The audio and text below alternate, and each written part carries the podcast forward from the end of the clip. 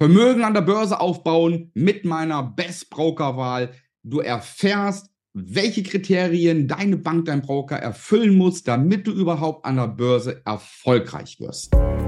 Wie du als Familienvater finanzielle Freiheit erreichst und Vermögen aufbaust, ohne Finanzexperte zu sein. Herzlich willkommen beim Podcast Papa an die Börse. Vom Familienvater zum Investor mit Marco Haselberg, dem Experten für Aktien, Investment und Vermögensaufbau. Bevor du Aktien kaufst, ETF kaufst, musst du dir erstmal einen Broker aussuchen. Das ist der allererste Schritt. Du brauchst einen Broker, damit du die Dinge überhaupt kaufen kannst. Heute auf dem Markt gibt es so unzählig viele Broker, sogenannte Neo-Broker. Das heißt, wir haben die klassischen Banken. Wir können mal ein paar aufzählen. Das wäre Comdirect, Consors, ING DIBA, die DKB. Dann hast du natürlich die ganzen Raiffeisenbanken, die Sparkassen, Commerzbanken, also auch deine Hausbanken. Und dann gibt es die zusätzlichen Neobroker, die vor ein paar Jahren den Markt überflutet haben. Dazu gehören Smart Broker, eToro, Trade Republic, Scalable und, und, und. Mittlerweile ist die Auflistung sehr, sehr, sehr, sehr groß weil so viele auf den Markt gekommen sind. Was machen diese Neobroker? Zunächst einmal machen die massiv Werbung. Überall, gerade im Social-Media-Bereich, werben diese Neo-Broker mit Gebühren teilweise 0 Euro, also mit wahnsinnig günstigen Gebühren locken sie dich.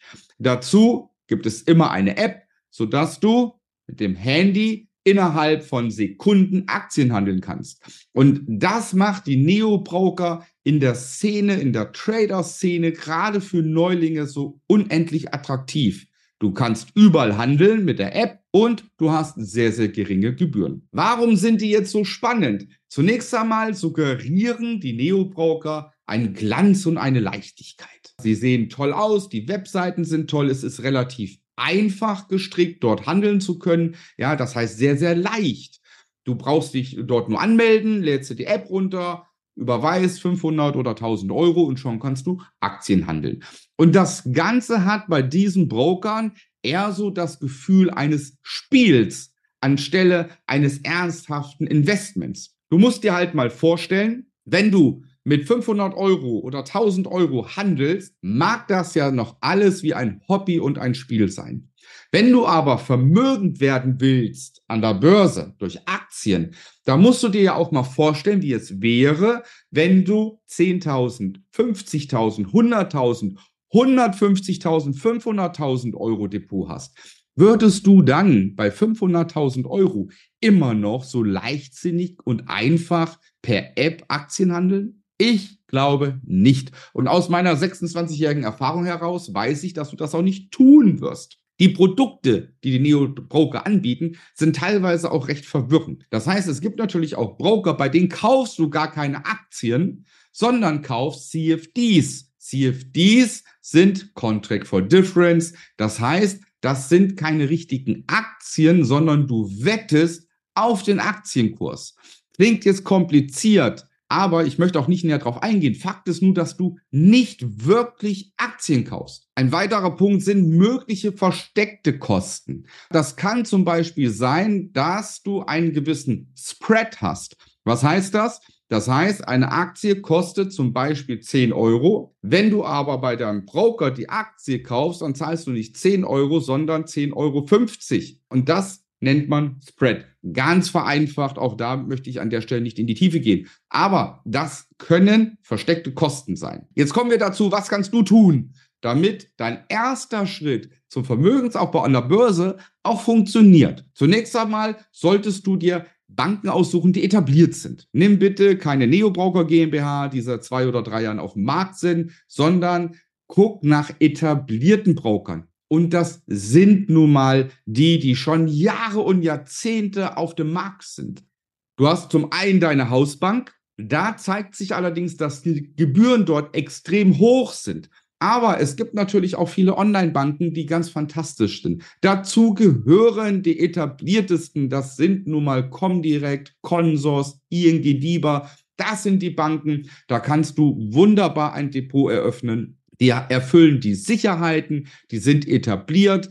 Und dann solltest du bei deinem nächsten Schritt darauf achten, bei den Banken, wenn du die vergleichst, dass die auch die Produkte haben, die du kaufen möchtest. Das heißt, hat der Broker deiner Wahl auch die ETFs, die du kaufen möchtest? Und hat er auch die Aktien, die du kaufen möchtest? Und bietet er auch den Aktienmarkt an, an dem du kaufen möchtest? Es gibt ja verschiedene Aktienmärkte. Klar, in Amerika, logisch, ne, gibt es die Wall Street und so weiter. Aber auch hier in Deutschland kannst du am Onlinehandel bei der Cetra teilnehmen. Du kannst bei GetEx teilnehmen, bei Trade, äh, bei TradeGate äh, teilnehmen. Du kannst an der Stuttgarter Börse handeln und, und, und.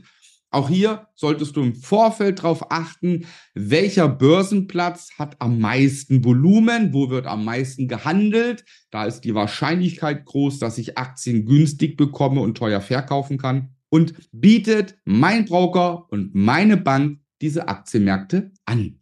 Das ist bei Neo-Broker zum Beispiel oft nicht der Fall. Ein weiterer Punkt, den etablierte Banken und Broker gerne anbieten, sind Informationen, sprich Webinare, FAQs, also Fragen und Antworten, ähm, diverse Schulungen, wie man Aktien kauft und so weiter. Bietet die Bank mir ein Schulungssystem an, dass ich mich fortbilden kann, dass ich das Ganze kennenlerne, wie das funktioniert. Und dann der nächste Punkt und der letzte als Kriterium, ist meine Bank transparent? Werden wirklich alle Gebühren aufgelistet, die ich letztendlich zahle. Und da kannst du ja mal eine Beispielrechnung machen, wenn du für 1000 Euro Aktien kaufst, berechne doch mal bitte ganz genau aus, was dich der Kauf kostet und was dich anschließend der Verkauf kostet. Und das wirklich mit allen Gebühren. Das ist ein guter Tipp und ein guter Trick, weil so musst du bei jeder Bank erstmal schauen, was nimmt die eigentlich für Gebühren